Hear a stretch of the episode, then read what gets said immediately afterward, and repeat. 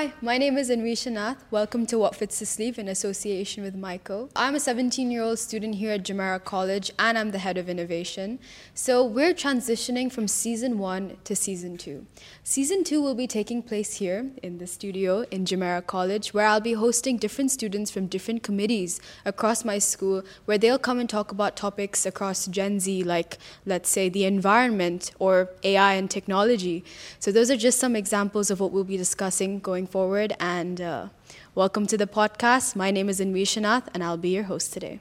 Hi, and welcome to the podcast. Today we have a drama student and an art student here. Hi, I'm Nandini Bhattacharya, and I take A level drama. And my name is Rahul Datta Chaudhary, and I do A level art. Hi, I'm Mustafa. I'm at the head of innovation at Jumeirah College and Anvisha's partner. How do you think the community is for arts and drama within JC? Especially with drama, uh, we have a lot of um, participation in younger years, especially with our previous productions, um, Aladdin, Ella, Annie. We had, especially in Key Stage 3 and 4, we have a lot of participation.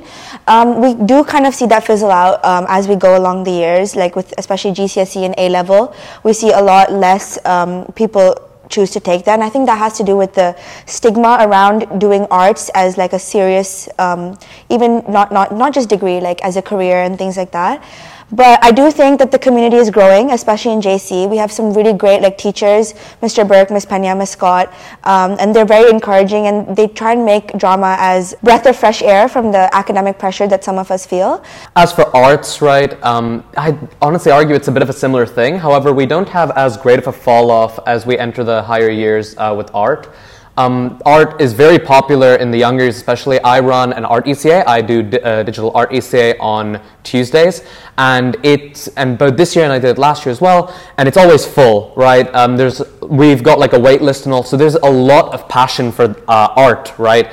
Um, like even digital art, which is quite a new uh, form of art, it's emerging, right? So it's wonderful to see so many young people wanting to learn more, wanting to practice, wanting to learn, and all the time the students they will ask me questions. So it's really wonderful to see these art communities and to see these being fostered. Like um especially as well if you go down the halls at jc you'll see that a lot of student art is put up all over the walls. Um, jc is very open about celebrating art and artistic success drama does a lot with self-identity and like confidence especially um, being able to address a group of people as an audience being alone on stage that, that can be very terrifying i think what, the more practice you get, the more confident as a person you become. It also helps with empathy, understanding different characters, their storylines, and the way that they function, and having to step into their shoes. Public speaking and empathy, great life skills. Art itself has a ton of benefits, with its main one being it encourages you to think outside the box and experiment, right?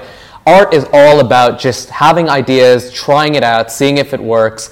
And it's a really good skill to develop, right? And it's a very freeing way to do it, right? Many fields, most fields, require art in some capacity, in some aspect. As an extracurricular, as like the skills that art can foster, it is, it is really very valuable to have this like sense of creativity, especially when you're going into the world yourself. It can allow you to be an entrepreneur, to start your own business, to create your own things, and especially to innovate. How do you think the generation can boost their confidence or, you know, establish a proper personal identity through art and drama? I think with this generation, um, there's a lot of focus with media. With COVID and things like that, they really turn towards media, movies, TV shows, books to get kind of, again, a breath of fresh air.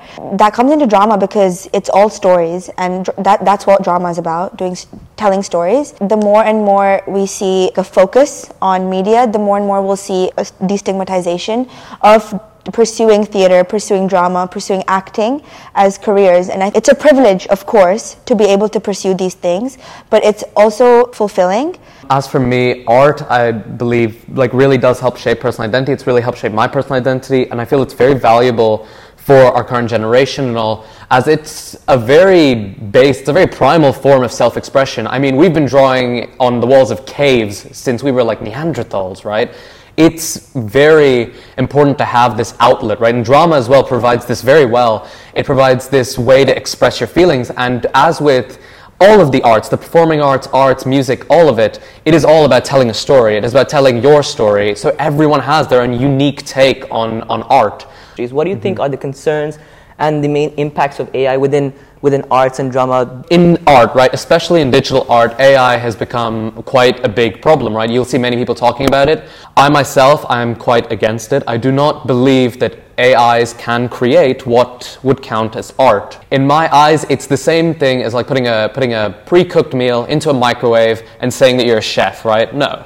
You're just putting words into a machine. You don't art is all about that creativity. It's about telling that story. It's about putting your own take on it. And if you do not put your own effort, if you do not put your own work into it, then that is not yours. AI um, generators, they usually take from artists, right, without their consent. They borrow from their styles, their own creativity.